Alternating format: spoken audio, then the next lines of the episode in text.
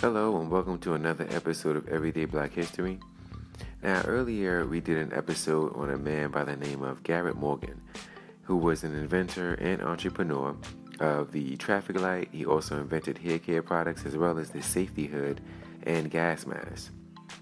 And we talked a little bit about his life, but we said we were going to do a separate episode where we just talk just about his inventions because he invented a lot of things that changed the way of life for uh, many people. Um, even we are even feeling the effects of his inventions today. Now, as mentioned, he uh, he was an inventor of hair care products, and he came upon this invention by by accident actually. During the time when he was uh, repairing sewing machines, he experimented with a liquid that gave sewing machine needles a high polish that prevented the needle from scorching fabric as it sewed. And in 1905, he accidentally discovered that the liquid could also straighten hair. So he made the liquid into a cream and launched the G.A. Morgan hair refining company to market it. He also made a black hair oil dye and also invented a curved tooth comb for hair straightening in 1910. So even before he came up with the invention that he was mostly known for, which was the safety hood, and even a traffic light, he invented hair care products and even the hot comb, as is known, um, uh, just like uh, Madam C.J. Walker did. Um, now, he also invented the traffic signal light. Now, the traffic signal, uh, the first, you know, American-made automobiles were introduced uh, in the early 1900s. And so you have pedestrians, bicycles, animal-drawn wagons, motor vehicles, and even trolley cars if you're in Brooklyn, New York, that you had to deal with that all had to share the same roads. So to deal with the growing problem of traffic accidents, a number of versions of traffic signaling devices were being developed starting around 1913. So Garrett Morgan um, invented his own after he witnessed a serious accident at an intersection and he filed for a patent for the traffic control device having a third warning position in 1922. The patent was granted in 1923. Now, this was not the first system that had a warning, or uh, it wasn't the first three light system to be in existence that was invented in 1920. But still, the fact that he was able to come up with this invention um, just by you know seeing its need, seeing the need for it, by witnessing this accident and successfully getting this patent, he was able to sell it to General Electric for forty thousand dollars, which at that time was a lot of money, making him um, a very wealthy man. As we know, he owned businesses, and a lot of his other inventions uh, brought him wealth as well. This is just another addition to it. Now, the invention that he's most known for is the safety hood. And he invented the safety hood after seeing firefighters struggling from the smoke that they encountered in their line of duty. Now, the way his safety hood uh, worked is that he used a wet sponge to filter out smoke and the cool air. Now, we all know that, you know, heat rises, so the smoke would rise, and so he would have a tube that extended, you know, near the floor where it was able to draw up the fresh air into the gas mask so that you can withstand those those inhospitable conditions for a little longer. It was very useful for firefighters during that time. He filed for a patent for the device in 1912 and even founded a company called the National Safety Device Company in 1914 to market it.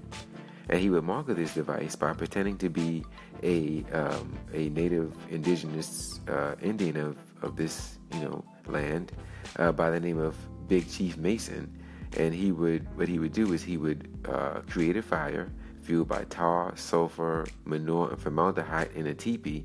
And he would go inside the teepee with his safety hood on and would remain there for 20 minutes before emerging unharmed to show how useful the gas mask was.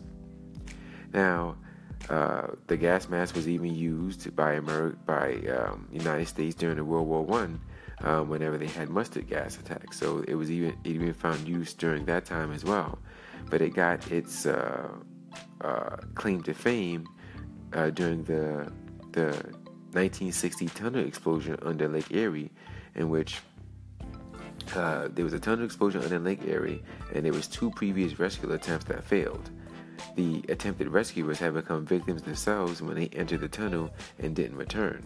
So Gary Morgan was awakened in the middle of the night by uh, a member of a rescue team who saw one of the demonstrations for his gas mask and convinced him to come and help out if he could and bring as many hoods, if, gas uh, safety hoods as he could.